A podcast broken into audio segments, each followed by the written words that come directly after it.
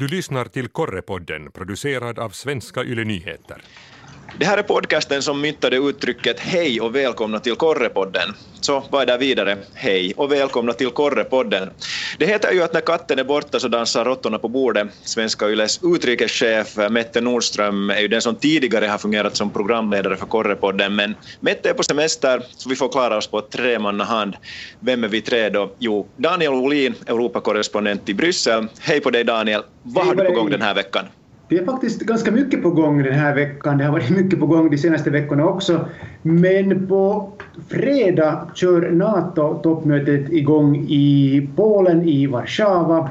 Och jag åker till Polen här i, på onsdag eftermiddag och sen blir det full fart både på torsdag och fredag. Och i det här NATO-toppmötet deltar ju då alla 28 NATO-medlemmars regeringschefer, vissa utrikesministrar, också försvarsministrar, bland annat Obama kommer att vara där, och också EU-ledarna. Och sen också Finlands eh, president Sauli Niinistö, liksom också Finlands utrikesminister Timo Soini och Finlands försvarsminister Jussi Niinistö. Så det blir ett intressant möte. Det hålls inte alltför ofta de här NATO-toppmötena, ungefär vartannat år och nu den här gången så, är, så går det då av stapeln i Polen. Men det jag skulle vilja säga här nu i det här ögonblicket, för ni kanske kommer ihåg att senast vi talades vid hade en podd då slutade podden med ljudeffekter. Det var en hagelskur här i Bryssel. Ni kanske kommer ihåg det, kanske också våra miljoner lyssnare kommer ihåg det. Och jag kan berätta att det här dåliga vädret det har hållit i sig sedan dess. Det har varit otroligt dåligt väder här i Bryssel. Eh, enligt belgisk media har det varit den regnigaste och kallaste sommaren på 113 år. Så efter NATO-toppmötet då tänker jag eh, jobba några dagar, efter det hoppas jag kunna ta semester och också få se en skymt av solen. Så är med också Ingemo Lindros, hon är som bekant Svenska Yles Norden-korrespondent. Hej Ingemo, vad står på ditt schema de kommande dagarna? Jag sitter här i Visby i Almedalen och eh, här sitter jag mitt i smeten kan jag säga. Här är ju mellan 30 och 40 000 människor den här dagen och den här politikerveckan pågår ju i åtta dagar ända fram till söndagen. Och jag måste säga att här är det som man säger på finska runsauden pula, att det är så mycket evenemang och så mycket som är på gång samtidigt. Så det är egentligen ganska svårt att välja vad man ska rapportera, rapportera i nyhetsväg härifrån.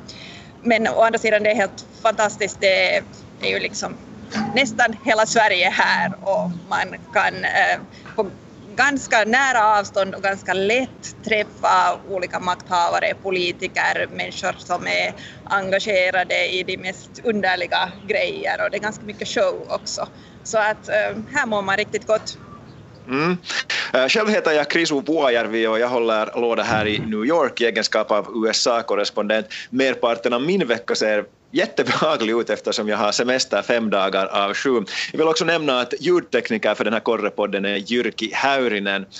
Då kör vi väl igång riktigt på allvar och jag vill att vi inleder i Europa. Daniel, du tillträdde som Europakorrespondent för ungefär ett och ett halvt år sedan och det känns nästan som en underdrift att kalla den tiden för händelserik. Det har varit kris i Grekland, det har vält in flyktingar från Syrien, det har varit terrorattacker i Paris och Bryssel och nu senast röstar Storbritannien för att lämna EU. Uh, hur ser du Daniel på Europas framtid efter allt det här? Är det möjligt att läget lugnar ner sig eller eh, kan den här, ska vi kalla det, kaotiska utvecklingen ännu eskalera?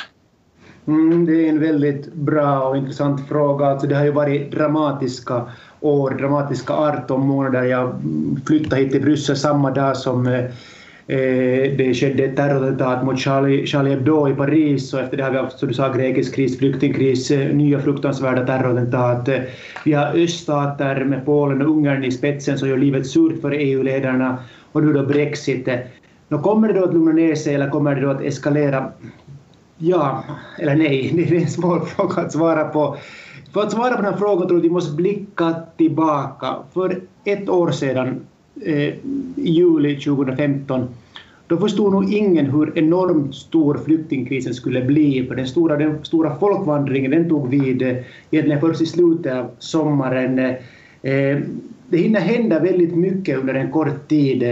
Eh, för ett år sedan så talade man, eh, ja, talade man om möjligen ordna en folkomröstning i Storbritannien om, om EU-medlemskapet. Nu är det ett faktum att britterna lämnar EU. Det kommer nog att vara väldigt intensiva månader också framöver och eventuellt år. Eh, det, om vi ser bara på kalendern så ser vi att det kommer att hända väldigt mycket efter sommaren. Eh, I september samlas EU-ledarna i Bratislava för att diskutera EUs framtid. I september får också det konservativa partiet i, i Storbritannien en ny partiledare som han eller hon ska då lotsa britterna ut ur EU. Det kommer att ordnas en folkomröstning om flyktingkvoter i Ungern i oktober. Samma dag kommer Österrike att ta om sitt presidentval. Får den höger eh, populistiska kandidaten makten så kommer EU att ha mera bekymmer.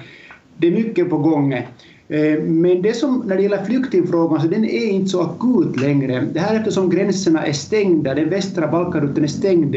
Syrien kan inte ta sig, eller flyktingar kan inte ta sig den vägen in till Europa. Det här var ju inte det som EU ville, men det här var, blev resultatet av det hela. Men ser vi då på mellersta Medelhavet, så där eh, är flyktingströmmarna väldigt stora. De har ökat igen. Eh, över 3000 människor har drunknat i Medelhavet. Det här är en enorm katastrof. Eh, men det är främst nu afrikaner som kommer över, över där och det som EU då kallar för, för, migranter, för ekonomiska migranter, det vill säga personer som inte är i behov av direkt skydd. Eh, men den här flyktingfrågan kommer ju att gå vidare och det som jag tycker är lite synd i det här läget nu när vi har ett Brexit är att, eh, att det finns så många stora frågor som hamnar i skymundan eh, som, som egentligen då som det kommer att kräva väldigt mycket energi. Alltså den här brexitfrågan kommer att kräva väldigt mycket energi, väldigt mycket tid. Men det är på bekostnad av något annat, som till exempel då att ta itu med flyktingfrågan. Det som är positivt i den här brexit-diskussionen är det att, att nu måste verkligen EU-ledarna fundera vad vill man med EU? Ställa de där grundläggande frågorna. Vill vi ha mera EU, mindre EU, effektivare EU? Hur ska EU se ut i framtiden? Men ännu tillbaka till det här Brexit som nu dominerar allt. Så för en vecka sedan ordnades ett toppmöte här i Bryssel. Då hade man ganska bra planer på hur man ska gå vidare med flyktingfrågan, men ingen talar om den här frågan efter mötet, utan allting handlar om Brexit. Så det är liksom på gott och ont kan man säga, den här Brexit-diskussionen, men det är som är klart att det kommer nog att fortsätta den här farten också efter sommaren, efter att EU-ledarna är tillbaka på jobb i slutet av augusti. Ingemo, hur man reagerar i Sverige på, på Storbritanniens eh, brexitbeslut? Jag skulle säga att eh, på många sätt förstås som eh, i Finland och på många andra håll, men det är ju ganska mycket utbyte mellan Sverige och Storbritannien så att det är också så här att man intervjuar ju mycket svenskar i London och, och eh, engelsmän i Sverige och man funderar mycket på de här jobbmöjligheterna för svenskar i framtiden. Också mycket på svenska företag och investeringsmöjligheter i framtiden och så här. Och så försöker man också lite vända på det, att skulle här kanske komma något positivt ur det här och tänk om Stockholm skulle bli den stora investeringsstaden för företag i Europa och så här. Och man tror ju också traditionellt ganska mycket om sig själv vad gäller sådana här frågor i Sverige så att där har man helt gott självförtroende i, i den debatten. Men visst finns det ju annars eh, liknande oro som, som det finns eh, överallt i Europa just nu vad gäller de här konsekvenserna här i USA så reagerar man på Brexit, ska jag kalla det med lite fördröjning. Visst skapar resultatet i, i folkomröstningen eh, rubriker omedelbart, men, men först då det blev klart att börserna och också då de amerikanska börserna reagerar väldigt negativt på, på resultatet av folkomröstningen så tog det fart på rapporteringen här. Amerikanerna insåg att britternas beslut påverkar också deras pensionskassa och deras fonder och, och, i värsta fall deras inbesparingar. Sen har man här i USA också spekulerat att, att eh, Brexit-resultatet skulle vara en för fördel för Donald Trump i det kommande presidentvalet. Man anser att britterna visar med exempel att det är möjligt att ge en käftsmäll åt det politiska etablissemanget som ju Hillary Clinton definitivt är en del av. Uh, personligen så har jag lite svårt med den logiken. För det första så tror jag att många av de som sympatiserar med Trump inte bryr sig om hur, hur britter röstar i, i fråga om EU. Och, och, för det andra så tror jag att, att belästa väljare som, som om de då velar mellan Clinton och, och, Trump så snarare blir vi skrämda över det kaos som brexitomröstningen lett till än att de ska bli motiverade att, att rösta på Trump. Men, men det här är bara mina personliga spekulationer. Men uh, vi, vi går vidare. Finland, uh, Finland fick ju sin beskärda del av den internationella uppmärksamheten förra veckan då Vladimir Putin gjorde ett nedslag hos eh, president Sauli Niinistö. Uh, om jag fattade rätt så, så skapade det här besöket en hel del med rubriker i, i Sverige. Nu kanske dammen lite har lagt sig, så, så kan du Ingemo berätta hur, hur du upplever uh, den rapportering som, som svensk media bjöd på?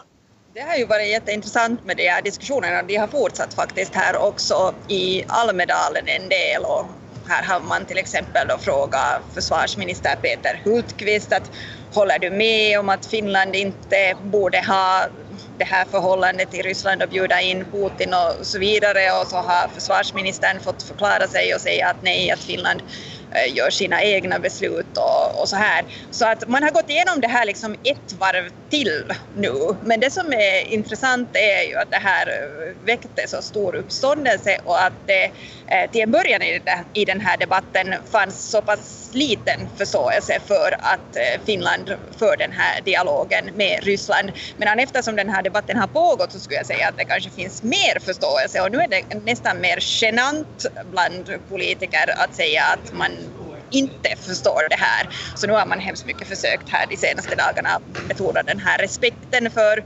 Finlands egna beslut. Men att eh, det här var ju intressant att följa med och jättemycket så handlar det ju också om hur man överhuvudtaget förhåller sig till Ryssland och i svenska medier så är det ju mycket mer av den här rysskräcken som också används alltså på riktigt som begrepp i debatten som, som som leder debatten på många sätt och, och man, talar, man har ju inte alls det här is i magen på samma sätt som, som i Finland i den här diskussionen och, och det där. En del kan till och med tycka att den är lite hysterisk den här svenska debatten emellanåt.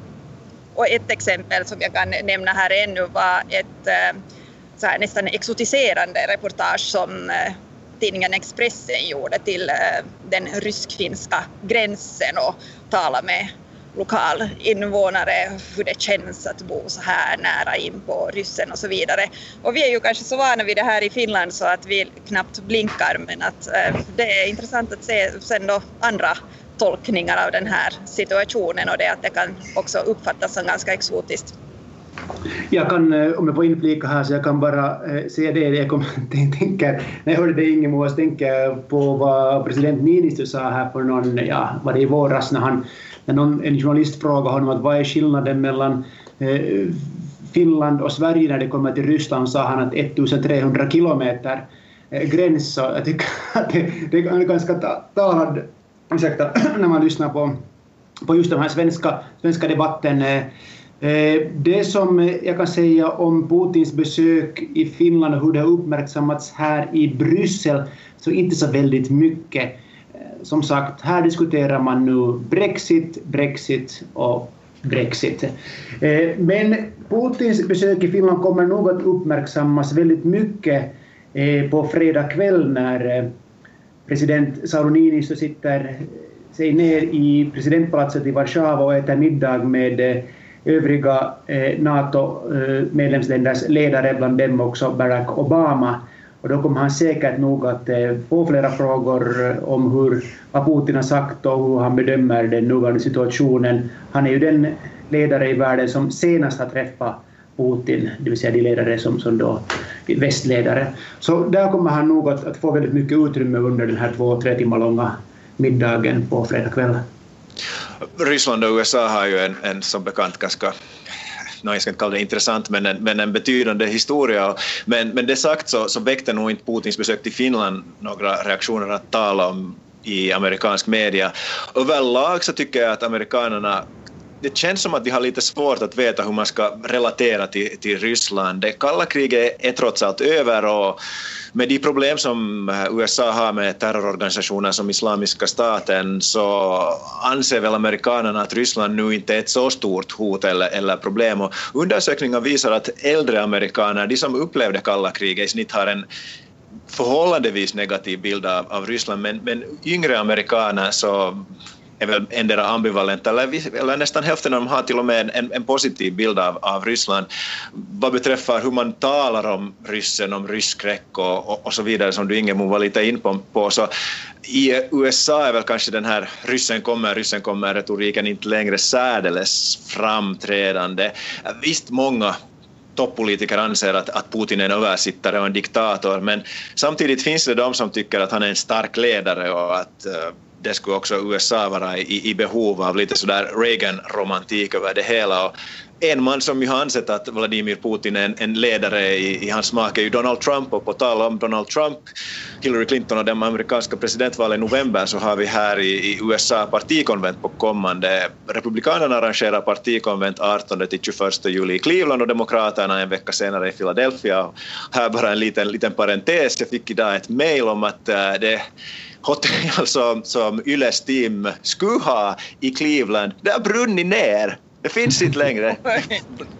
Så, så vi, vi kämpar nu med, med min uh, vän och kollega uh, Yle Uutisens uh, USA-korrespondent Pirkko Pöntinen att hitta något alternativ för oss. Men hur som helst... De här det går hett till där. Det går hett till ja. Lite så ovanligare problem i korrespondentens vardag. Just det där problemet har jag inte haft förut. Ja, men det har faktiskt hänt oss en, en gång tidigare när vi skulle åka till uh, Iowa för det första primärvalet. Så, så hade det här hotellet stängt utan att man uh, gått i konkurs utan att det har kommit något som helst uh, besked om det. Och då lyckligtvis så kollade min kollega att, att hur var det nu med vårt hotell? Och det här var ett par dagar före primärvalet. Vi lyckades få då ett, ett alternativt hotell. Men hur som helst, de här partikonventen det är ju sådär jättevälregisserade shower vanligtvis och avsikten är att måla upp en glansbild av både partiet och den blivande presidentkandidaten men i år så är läge, ska vi kalla det mer kaotiskt. Bland demokraterna så har ju Hillary Clintons utmanande Bernie Sanders inte ännu heller gett slaget förlorat. Och, och, det blir nog fascinerande att se hur Sanders och hans anhängare beter sig i, i Philadelphia. Kommer Sanders att säga att nu slutar vi upp kring Clinton eller fortsätter han sin kamp? Men det sagt så bland republikanerna är läget än mer trassligt. Det finns en stark opposition mot Trump och många ledande republikaner har ställt sig bakom Trump med långa tänder. Och vissa har ju inte ens gjort det, till exempel familjen Bush och det är förståeligt med tanke på hur elak Trump var mot Jeb Bush under primärvalet. Men, men hur som helst, jag hinner i veckorna två ännu tala om det här många gånger. Jag är lite nyfiken om och i så fall hur man inom EU har reagerat på, på Donald Trumps framfart. Daniel, har du hört folk kommentera det amerikanska presidentvalet överhuvudtaget där i EU-korridorerna? Eh, det gör man nog, man följer nog väldigt noga med det här eh, valet, men, eh, men ganska lite har man, har man kommenterat det sådär offentligt utan man låter, låter amerikanerna sköta det och man är förstås väldigt, väldigt oroliga här speciellt i, i EU, att eh, Trump skulle bli president för att man vet ju inte vilka följder det skulle få, så, så här hoppas man ju förstås på, på Clinton. Eh, men, men så där väldigt lite har man, hade man nog hört så där offentligt. Däremot tror jag nog att man i EU-korridorerna eh, och i, i, på olika mingeltillställningar diskuterar USA väldigt mycket. Men samtidigt, än en gång, så har EU nog väldigt många egna problem att, att, att sköta nu och väldigt många egna utmaningar. Så, så man hoppas väl inte att man hoppas väl på att det inte i USA ska ske några riktigt stora överraskningar som också skulle kunna få följder för eh, EU.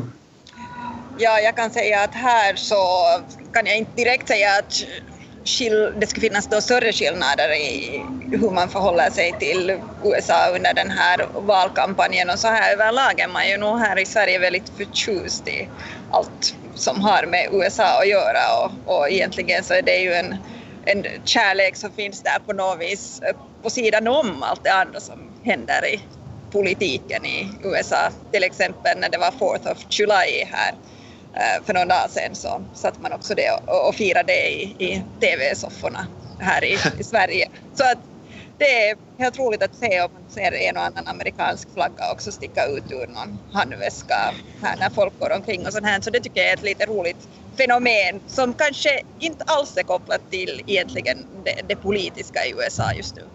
Det kan jag nu säga här om jag, eh, att eh, förstås, eh, det som man diskuterar väldigt mycket här, här i Bryssel är ju eh, det handelsavtalet med EU och USA, det så kallade TTIP-avtalet och, och det är ett avtal man har förhandlat om redan länge och som eh, ännu kräver väldigt mycket förhandlingar innan, innan det är i hamn.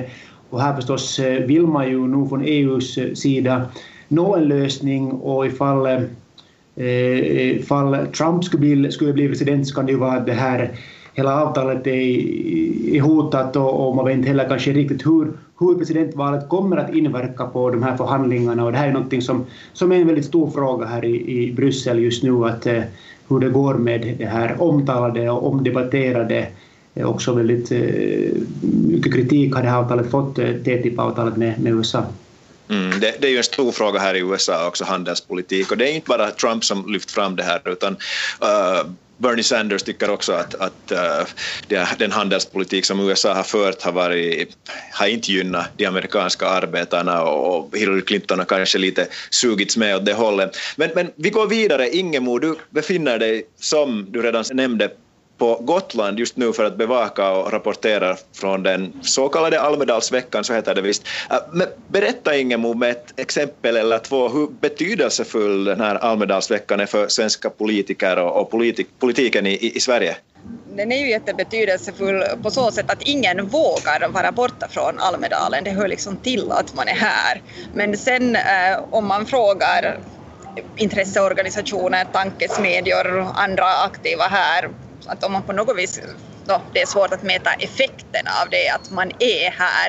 Eh, det är ju så att alla tävlar om uppmärksamheten här så man kan åtminstone inte eh, mäta det i medieutrymme eftersom det för de flesta är helt omöjligt att komma fram på något vis med uttalanden i, i medierna utan det är ju nog de här politiska partierna som dominerar. Men sen eh, så kan man säga att många politiska idéer har fötts här, eller åtminstone så förväntas det att partiledarna lanserar någonting nytt här. Och de här talen är jättefascinerande för de eh, analyseras ju in i minsta detalj och det är ganska höga krav på att det ska vara innehåll och hög retorisk förmåga och de är ju ganska duktiga talare många av de här svenska partiledarna. Och eh, då så börjar det redan på morgonen samma dag, idag, eh, om det till exempel är då Socialdemokraternas dag så börjar man analysera redan på morgonen vad kan man förvänta sig och hur är det med Stefan Löfvens profil och misslyckanden och framgångar och så fortsätter man hela dagen. Och sen är det ännu efteranalyser efter talet och man vrider och vänder på varje ord. Och jag vill påstå att det här gör ju nog svenska politiker till bättre talare än till exempel de finländska. Eller vad tror ni? Svenska politiker, svenskar är överlag bra talare. Jag kan bara eh, konstatera här att, att förra veckan när det var toppmöte här i Bryssel så efter toppmötet så packade många av mina svenska korrespondentkollegor ihop, sina, ihop och tog sina väskor och åkte till flygplatsen för att åka hem till Sverige för att vara med på Almedalsveckan. Och här i Bryssel var det nog många internationella journalister som frågade, vad, frågade sig, vad är det där Almedalsveckan som svenskarna alltid pratar om och som är så väldigt, väldigt stort i Sverige men som nog inte eh, uppmärksammas överhuvudtaget här i Bryssel? Utan det här är nog väldigt, väldigt svenskt med att alla var på väg till Almedalsveckan och hela ja, den svenska journalistkåren har, nu i, i Bryssel är väl nu i Almedalsveckan. Men, men all, all, all cred till, till svenskarna som ordnar det här. Det här är ju ett, ett, ett väldigt bra evenemang. Eh, och speciellt eh, så, så gillar jag den här politiska retoriken som, som, som finns i Sverige och man verkligen eh, får förklara sina åsikter och måste ställas till svar. Så är det inte alltid här i Bryssel utan här, här speciellt där det ordnas stora möten så får nog eh, de stora ledarna prata och sen får man ställa ett par tre frågor. Det är sällan som, som någon av de stora ledarna riktigt ställs mot väggen och, och många av dem är förstås väldigt skickliga och det här är väldigt bra orkestrerat, hela de här, de här presskonferenserna så att det finns en, en presstalesperson som delar ut eh, ordet och ofta så väljer han då de här sådana journalister som man känner, eh, han eller hon känner och vet att inte, inte är alldeles för besvärliga. Så, så man kommer aldrig riktigt in på skinnet här, men att sen däremot så, så om man vill höra på livliga debatter så, så ska man nog ta en sväng till EU-parlamentet. Där går det ibland riktigt vilt till och, och eh, parlamentarikerna kallas ibland eh, av andra EU-institutioner för monkeys with guns. Det, det, man talar lite om att, att det är liksom någon sorts av Eh, ja, de, de, har väldigt mycket att säga och de har, har, är väldigt kritiska och det är en heta debatter där. Och de har också en viss makt och, och det tycker man ibland, speciellt i Europeiska rådet och också i rådet och också i, i, i kommissionen, att eh, de sätter käppar i hjulen men det är så här som demokratin ska fungera och EU-parlamentarikerna det är ju de facto de folkvalda. Eh, Sen när det kommer in till retoriken här ska jag kort säga att det är väldigt stor skillnad mellan olika länder. Som sagt, svenskarna är ganska duktiga på att prata och det finns också britterna är väldigt skickliga.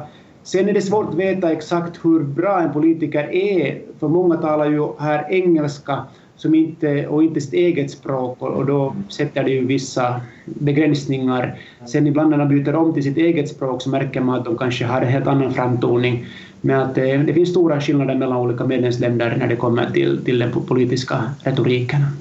Mm, jag kan inte låta bli heller att, att haka på det här, för att här i USA så upplever jag nog att politikerna i snitt är oerhört verbala. Uh, problemet om jag nu igen kopplar till, till det presidentval som, som vi har haft på gång här så och för mig som har följt med nitiskt primärvalet och vi är många som har gjort det så är det att de här talen och de blir så fruktansvärt tjatiga. Genomsnittsväljarna de följer ju ganska begränsat med kampanjerna och, och de här valdebatterna och det leder i sin tur till att kandidaterna känner sig tvungna att, att förenkla budskapet eller åtminstone betona samma poänger gång på gång på gång och, och det blir tröttsamt och jag har ibland svårt att förstå hur de här kandidaterna orkar med att, att dra sina samma, samma slogans gång på gång. Men, men uh, jag tror att vi ska börja avrunda den här korrepodden så småningom, men vi återkopplar ännu till, till Almedalen. Uh, kan du Ingemo, jag är lite nyfiken på det här Almedalsveckan. Kan du berätta om något som sker bakom kulisserna, något som, som vi inte ser, vi som bara följer med rapporteringen? Det som ju är en jätteviktig del av Almedalslivet är att gå på mingel och det här mingel är ett, ett begrepp här och hittar man det rätta minglet och vem har det bästa minglet i år och så vidare. Och då är det vissa regler som gäller för de här minglen som ofta är tidig kväll men inte sen. Och eh, det bjuds ju då på alkohol på många av de här ställena. Det är rosévin som är den här drycken som traditionellt gäller här i Almedalen. Men sen är det ju lite svårt för, med den här balansgången ändå för många att man, man borde man ska gärna tacka ja till ett eller två glas men man ska ändå veta var gränsen går så att man är fortsatt representativ och det är ju mediefolk överallt så man får inte börja bete sig dåligt och det finns olika guider i, i guider i tidningarna också, så här beter du dig på minglet i Almedalen och, och så här mycket ska du dricka och, och, och så här. Och sen vilket också i och för sig är lite intressant att det har börjat spridas eh, lite av en alkoholfri kultur här också. Eh, och sen står det här och där att varannan vatten och olika uppmaningar till det här och en del som de bjuder på några eh, trendiga alkoholfria drinkar. Så att det är en salig blandning av det här rosévinet och den här alkoholfria kulturen här i Bryssel har jag inte sett någonting av den här alkoholfria kulturen. Bryssel är ju lite av ett mingelmecka. Här minglas det väldigt mycket på olika nivåer och i olika salonger. Det gäller kanske att representera ja, rätt arbetsgivare, rätt medium för att bli inbjuden till alla de här eh, minglerna. Men att, det där, men att de är nog väldigt viktiga. Här knyter man kontakter och, och här så behöver man nog det här berömda smalltalket, det, det, är verkligt viktigt här i Bryssel. Men lite bakom kulisserna skulle jag nu vilja så här avslutningsvis berätta att jag förde min son till eh, Frissan här i fredags. Det är en liten frisörsalong alldeles här i, i grannskapet och det visade sig att det var en polack som, som ägde den här salongen och vi talade väldigt mycket fotboll för att eh, det var samma kväll som Polen skulle möta Portugal och ena, en av hennes anställda var från Portugal. Men sen berättade hon också när jag väntade då, medan hon klippte min son att att Donald Tusk, som är Europeiska rådets ordförande, som är en av de starkaste personerna, ledarna i EU, han hade besökt den här samma salongen eh, någon timme tidigare. Och eh, han är ju polack, eh, Tusk, och det var också den här ägaren och hon berättade att han brukar alltid klippa sitt hår hos henne. Det tycker jag är lite roligt för det var alldeles en salong här i samma kvarter. Och, och hon berättade också att när Tusk kommer på besök så då har han fyra livvakter med och två står utanför salongen och två då inne. Och första gången han besökte henne så då hade han fem stycken med. Då stod en livvakt bredvid henne och honom på att hon inte skulle såra honom eller göra honom illa med saxen. Så, så visst kan man träffa EU-ledare också här i Bryssel, till och med i frisörsalongen om man har tur. Jag kan inte säga att jag skulle ha träffat någon toppolitiker på det sättet här i USA, de håller nog sig väldigt långt från, från var, vart YLE har, har rätt att röra sig. Men, men överlag sådana mingeltillställningar har jag inte heller varit så där överhövande ofta på. Men, men överlag så vill jag väl säga det att amerikaner är väl som bekant oerhört socialt kompetenta och de anpassar sig till situation som situation. Och de, ska jag kalla det, småformella tillställningar jag varit på så det förvånande är att där klär amerikanerna i snitt inte upp sig så där överhövan mycket. Och det kan jag väl förstå om, om det handlar om någonting som sker på veckoslut eller, eller på sent på kvällarna, för arbetsdagarna och veckorna är väldigt långa här och det har vi talat om tidigare här i, i Korrepodden. Och sen då amerikanerna har fritid så orkar de kanske inte alltid klä upp sig, men jag tror att uh, vi börjar sätta punkt här. Tiden har flugit iväg. Vi avrundar Korrepodden för den här gången. Daniel Olin i Bryssel, Ingemo Lindros den här gången i Almedalen och jag, Chris Ovuervi i Brooklyn, samt Eh, ljudtekniker Jyrki Häyrinen säger tack och hej och vi hörs igen senast på hösten.